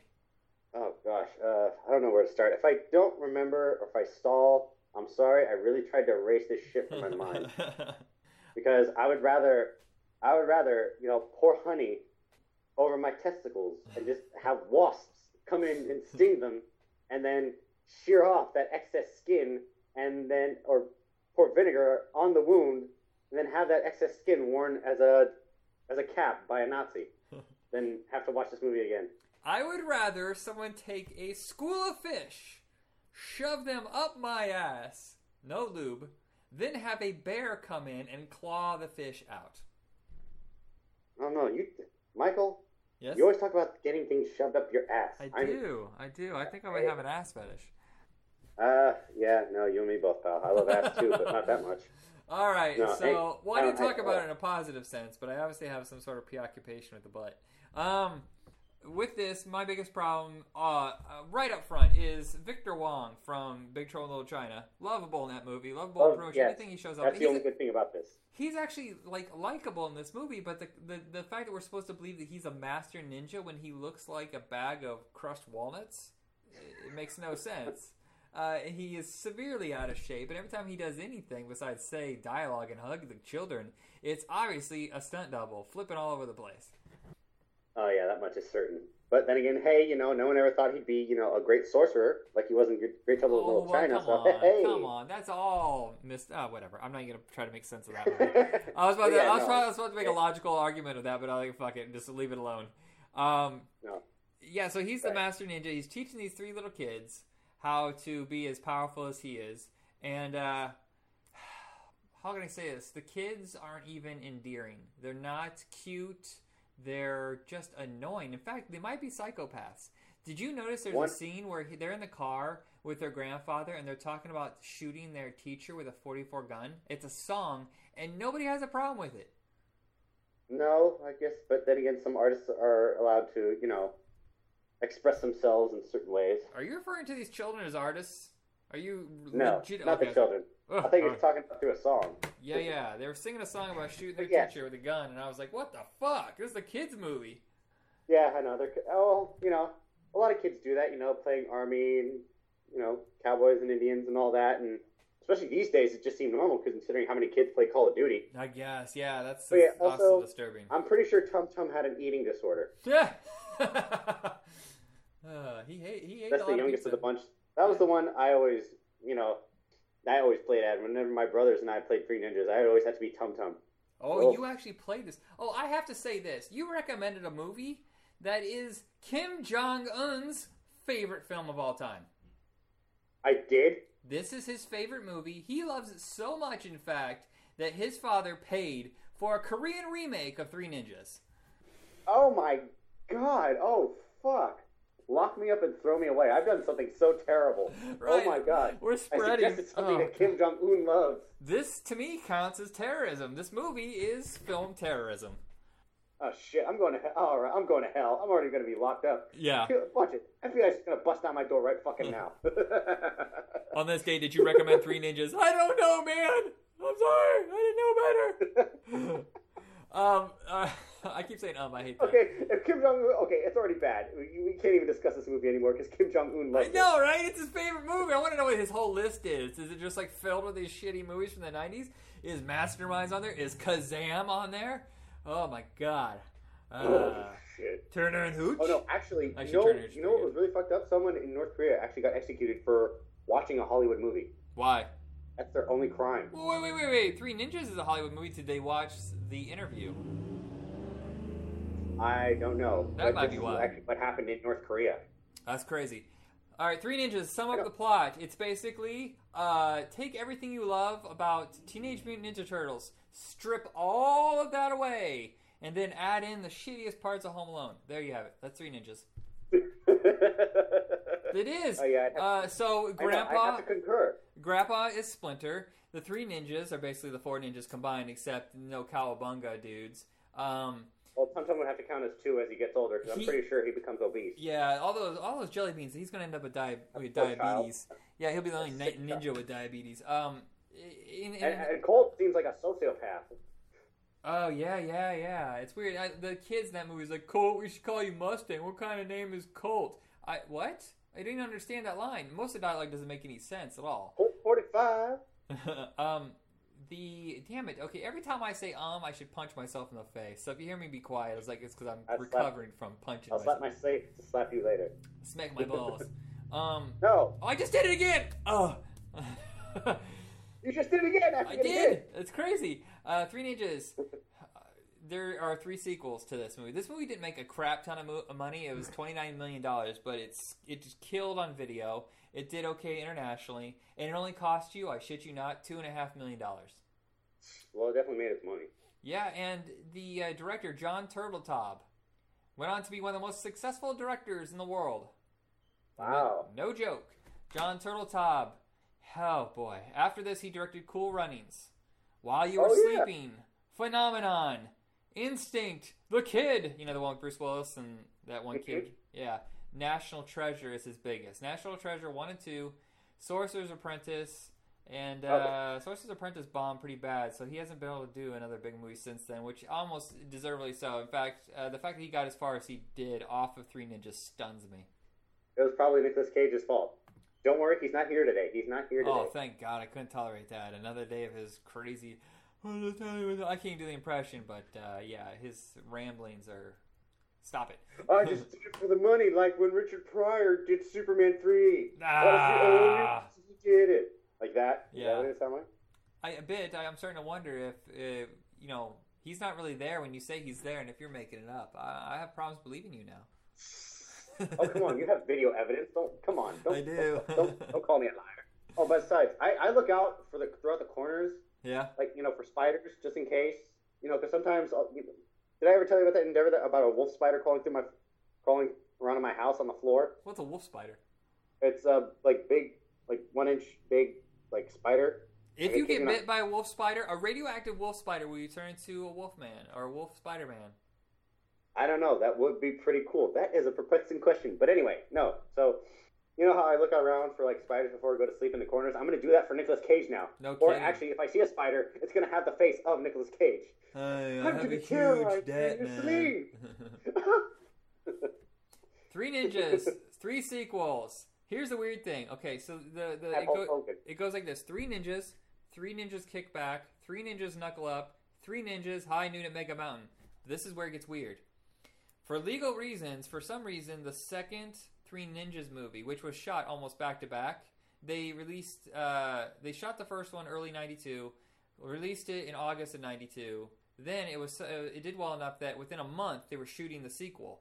But for legal reasons, I don't know what happened. They don't explain it anywhere. It got held back for three years. It sat on the shelf for three years. So that movie got released in '95. But in 1994, there is another Three Ninjas movie called Three Ninjas Kick Back. So part uh, part three is actually part two. Part two is actually part three. They got released out of order. The kids all changed. Kids must have been very confused watching this at home. You know, I you're absolutely right because when I know when I watched part two, they seemed older than they did in part three. Yeah, but also a couple of kids changed. They only keep the middle kid, and I think Colt. I think Colt. Uh, he is the only Yeah, one in parts one, two, and three. But part three is actually part two, and part two is actually part three, so they're out of order. And then Three Ninjas High Noon and Mega Mountain doesn't matter at all. I thought Tum Tum was the same kid in the. Maybe he was. uh, You know what? I'm not going to spend my brain power trying to figure this one out. But yeah, it's it's strange. It just needs for and then what? And then that fourth one, Hulk Hogan. Yeah. All four movies released in the theaters. I'm really surprised. When when part three only makes like six hundred thousand dollars, why release the fourth one in theaters? Were they contractually obligated from the original produ- production company? Because they released that one in theaters and it made three hundred seventy-five thousand. Right, and also Hulk Hogan was in it, so everybody thought you know everybody still loves Hulk Hogan. And Jim I did. Varney. Not as much as Sting. Oh, can I say right now, Jim Varney is one of the most underrated uh, actors in history. Uh, he got no Yes. due before he died, but um, when you watch like he had a TV show, and I want to do an episode about this later. Uh, we'll talk about Pee Wee's uh, Pee Wee's um, shit. What's the name? Pee Wee's Playhouse, right? Right. I want to I want to watch Pee Wee's Playhouse, and I want to watch uh, Hey Vern, It's Ernest. It was only on for one season. Jim Varney plays almost every single character, and they're all so insanely different. That is a lot of versatility, and I think he gets no respect. I noticed that in every single one of those movies. Like sometimes he'd be like this, you know, ex-military guy, and then he'd switch to this old woman housewife who retires in Florida. Oh, my he son, switched to something he else. thinks I'm such a bore. Uh, I know. my favorite He, is the, he was. in the Christmas one with the snake. He's like, and they bite, and they races, and they squirm all around. You know, in his spare time too. I mean, yeah, he smoked a lot of cigarettes and drank, which also, you know, caused the tumor in his lungs that was about two pounds and the size of a softball. Good God, it's such a sad I know, and- too. It is. It, it's very sad. And, and like in his spare times, he would just like hang out in his cabin and just, you know, do country songs.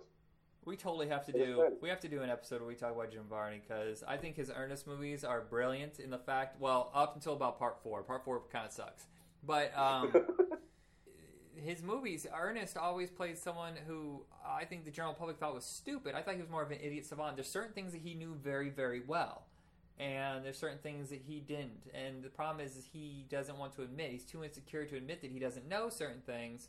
So therefore, he exaggerates and talks bigger than you know what I mean. He just he's not dumb. He just gets over his head with things. exactly. I can't believe So we went on a Jim Varney spin there. That's the Yeah, only redeeming value of these three ninja Was he in movies. the fourth one? What's that? Was he in the fourth one? Yeah, uh, Jim Varney, uh, Hulk Hogan, and uh, Loni Anderson. Who the hell's Loni Anderson? Loni Anderson, WKRP, huge boobs, blonde hair, married to Burt Reynolds for a while. Oh, oh, okay, now I remember. Married Oddly, to Burt Reynolds. yeah, Oh, oddly not the hottest one from WKRP. I always thought Bailey was hotter, not Loni. You have to see it. Uh, have you ever seen WKRP? Right. No, I'll have to look it up. Yeah, she uh, she was cool because she had blonde, big hair, whatever. You know, they in most shows they treat those kind of women as stupid, but her character was very intelligent. She basically controlled everything, but no one ever treated her like. Um, ah, it's hard to explain. It's one of those things where they she she could have been played like a bimbo, but wasn't, and it was a great character. So she ended up becoming a villain and hijacking a. Uh, Radio station. All right. Oh, oh, that movie. No, I was talking about WKRP, not the movie. All right. So, um, I think that's it with Three Ninjas. I'm gonna go throw up, and we'll come back with our next movie. Yeah, all right, all right. Give it, just give it a second. Just let it all out. Yeah. And after you're ready. no, do it. Do it like Chunk did. Just, I had this fake took at home. Went to the movie theater. Five Nugent. Oh, our second movie is Surf Ninjas. Uh, this one is a gem in comparison to Three Ninjas, but compared to other movies, period, it's still shit. Uh, Three Ninjas is one of those movies that is a product of its time. It reeks of the dude age. Now, this is something that I don't And think surfing. actually. What's that? And the surfing dude age. Yeah, totally- it's. Uh, I started thinking about this while watching the movie. No one's ever talked about this in film, but there is an era of movies. I say it starts with Bill and Ted's Bogus Journey, or Bill and Ted's Excellent Adventure, and Gleam in the Cube, which were in 1989. That is the very first launch of the whole dude thing. You know, surfing, skating, alternative metal. You know, not like Poison or Warrant, but I mean like guys like Fishbone, Red Hot Chili Peppers. stuff like that. Uh, Faith No More, and then it kind of died with Biodome. Yes, there's Dude, Where's My Car, but that was kind of after the fact. That's its own thing. So between Yeah, was. so between Bill and Ted's, you had Wayne's World, you had Pauly Shore, uh, you, and you had stuff like Surf Ninjas, where we were really into that kind of thing. Lots of bright colors, a lot of cowabunga, and yo. Um, it's actually kind of nice. I, I, it's kind of a positive movement, the dude movement. Of course. But Surf Ninja still not a good movie, even though it reeks of the dude movement. Uh, what do you It find? smells of it. What do you feel is wrong with this movie, in your opinion? Just, no, uh, pretty much all the jokes, some of the cinematography, and you know Leslie Nielsen as a villain. I he can like make his voice sound scary, but he's I'm sorry, he's just too damn funny. Yeah, no, no. I think it's. I think here's the thing: is the problem is with the movie is that it wants to be Teenage Mutant Ninja Turtle. Sorry, Teenage Mutant Ninja Turtles, but at the same time, it wants to be like Naked Gun, Airplane. It wants to be a spoof. The problem is it never meets in the right place. You, the, I feel like when Leslie Nielsen on, it is a parody, and it's really funny. I actually really enjoy the whole like five minutes he's in the movie, and uh, when it goes back to the other guys, though, I don't give a shit. I don't care one bit. like Rob Schneider. You, I don't think you were that funny in this movie. Although it's great to see Ernie Reyes Jr. and Ernie Reyes work together Yeah. in that movie.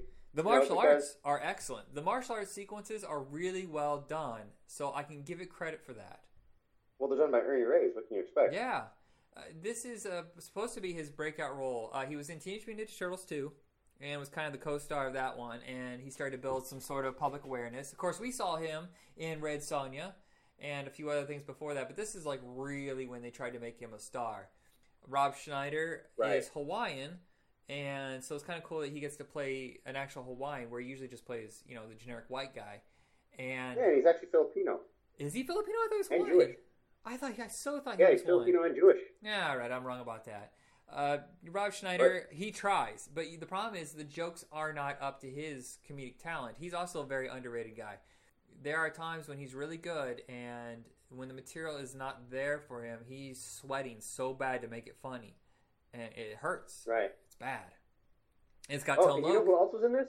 What? Oh God, Kelly Hu. Oh my God, Kelly Hu, who I think was about 26, playing like a 15 year old. She looks good. She ages very well. She's 47 and she still looks like she's just turned 30. Yeah, it's crazy. I don't know what she has. I know they say Asians uh, look younger longer, but she's got something Oh, going on. God. Holy crap! Well, hey, you know, a lot of us, a lot of people still do. I, oh, some of the high, some of the kids I went to high school with Yeah. haven't aged a fucking day. I'm like, what? We could still throw you in under. Oh my God, you could still go undercover at high school. Holy shit. oh, yeah, no, I, it is. It's, it's bizarre. I mean, hell, even my friend, uh, an old friend of mine, uh, Kamal, all he did, all the only difference I see from him now is that he just grew facial hair. That's it. That's it. That's the right. only difference. He still looks the same. Here's the plot of Surf Ninjas. I'll break it down as much as I possibly can because it's kind of bonkers. Uh, you got two kids who are obsessed with surfing, not going to school, and basically kind of rude to their dad. He says they, they, they psych him out by saying they love him, and it's a touching moment, and they go, psych. And I was like, fuck these kids. These kids are assholes. I know. It's like considering all the shit, having to raise them alone. yeah. God, man, and trying to do everything himself without the mom around. And so basically, it's uh, turns out that's not their real dad. That their parents were killed. That they're the princes of this little island, and ninjas are finally after him after all these years. They never explain why it took them so damn long to find them, and find them and try to assassinate them. So Ernie Reyes uh, Senior shows up, eye patch and all. There's lots of eye patch jokes, one eye jokes in this that never work, and basically he saves their ass until they figure out how to take on their powers. So it's a mystical movie too. They're almost like superheroes. Uh, Ernie Reyes has a way of Fu superheroes. he learns how to do all martial arts skills instantly. Like he has like uh, almost that Taskmaster uh, talent where he sees a movement done once and he can do it. And then the little brother Aha. Has the ability to see the future or see things that normal people can't see. Oddly, through his Sega Game Gear. Not only through Sega Game Gear, but also he could see perception, ideas. It's kind of like, um, oh god, who does have that power in that we know in the comics universe? Uh, Psylocke, I think. Am I wrong? No. Um, Psylocke, I think she can channel energy, but I'm not sure about sight. You got me on that one. I feel like there's somebody, but it's it's bouncing around my brain. and It'll come back to us eventually. Yeah. but yeah. So anyway, so yeah. So the plot is you're just um, now. I, I think when he's turn when he turns that certain age when he's hitting puberty, that's when his powers start to activate, and that's when he can come back and finally take over, take his home back. So they both hit Leslie puberty at the same time. That's kind of weird since uh, he's like three years older. Yeah, I know it is. he's a late strange. bloomer. Indeed. All right, so Sega Game Gear obviously plays a huge part of this movie. Summer '93 is when Nintendo and Sega decided to get into the movie business. Both suck total donkey ass. Uh, obviously, Mario Brothers was horrible. Uh, worse piece of shit than this is. But Sega Game Gear, uh, they were not originally part of the production. It was already put into play, and they came to Sega to help them design sequences in the movie. And they're like, well, wait, now, if you predominantly put the Game Gear in there as a plot point, we will give you part of the production costs. So I think they gave uh, like two and a half, three million to the company, and uh, this is before New Line Cinema had all that Warner Brothers money. This is when they were still an independent company, riding off the money from Nightmare on Elm Street and Teenage Mutant Ninja Turtles. So they, you know, they're gonna take the money. It's like you're gonna pay for a third of this production. Fuck yeah, we'll put you know. Come on, take the money and run. I remember the game sucking ass. Uh, I, I hardly knew anybody with the Sega, Sega Game Gear, but I, I think there was a package where they were selling Surf Ninjas with the, the Game Gear, and a friend of mine bought it, and it was just god awful. It was terrible. Yeah, no, my brother had a Game Gear, but I don't think we had Surf Ninjas ever. Oh, yeah, it's it's Wanted a to. big part of this movie, and uh, it's really obvious Yeah. that it's product placement. Yeah, it is. And but I do want to say, I do want to say thing, a few things about Kelly Hu. Yeah, straight up, she's a huge Star Wars nerd, like insane fan. Like I kid you not, she could go. She goes to Comic Con dressed up when she could. nice. Yeah, and she's still, she, yeah, she's still acting. She has little parts here and there. She was also a voice actress for one of the characters, uh, Visas Marr in Nice Old Republic too. Well, she was. she, in, she, go ahead. I thought she was an Arrow, like uh, just last season or two seasons ago. yeah, she ago. was China. She played China White, Oh, okay. and she was also, of course, Lady Deathstrike in X Men Two, Yeah. and the Sorceress in Scorpion King. Oh, hubba hubba! Oh my God! I I I uh, let's just say I rewound that tape quite a bit. Paused. You're a sick motherfucker, Mac. Zip. Squeeze, squeeze, squeeze, squeeze. Yeah, no. She would also be. She would also play. She would have parts in uh, Robot Chicken. She would do like you know. There's times where she was a the voice of Jessica Alba or Olive Oyl. yeah, dude. Yeah, dude. She play. She has a lot of credibility. yeah, and she's the She's only one. act- She's basically the only one to walk away from this movie untarnished. Uh, yes, Rob Schneider got a lot of work after this, but you know when you're first, na- you know it's his first movie where your name's above the title. It took years for that to come back with I think Deuce Bigalow. And that was only because Adam Sandler helped carry him there. It's it's Pretty a much, yeah. very painful movie, but at the same time it moves. This sucker moves. There's no really wasted time. Whereas Three Ninjas sits there like a dead, just dead fish. Yes, indeed. Oh, she's also the voice of Lady Shiva in Arkham Origins. I kn- I recognize that voice anywhere. And she's also the voice of Karai in the new Ninja Turtles cartoon. All right, so I think that's it with those two movies. I can't recommend either one. It they're both free on YouTube though, if you're curious. Yeah, I know. I mean, uh, I could definitely. Uh, yeah, you, I don't want to repeat my statement over uh, what I said about Three Ninjas earlier, but I mean, Surf Ninjas. Yeah, uh, if if you are curious, yes, dude, I would recommend watching it, just because, just to get it out of the way. Because sometimes it, it, it is to just sit back and watch a shitty movie just so you can make fun of it and get a laugh. yeah. Uh, the martial arts, yeah, shitty- the martial one arts of the excellent. movies I would recommend. It's a bright, happy movie, but at the same time, it's gonna make your brain rot a bit. But Three Ninjas, stay away unless you have a morbid curiosity to wonder what was going on in the world where we embraced four of these movies. And Tone. Lo- oh yeah, Tone Loc was in it. He Oh, was the yeah. cop trying to help him I out. forgot. Yeah, he looks I he looks like he's miserable the whole time. I swallow my key every Tuesday. Funky Cold Medina. I Oh got my a frog God. in my throat. I love him. I love Tone Loc. I don't give a shit what people say.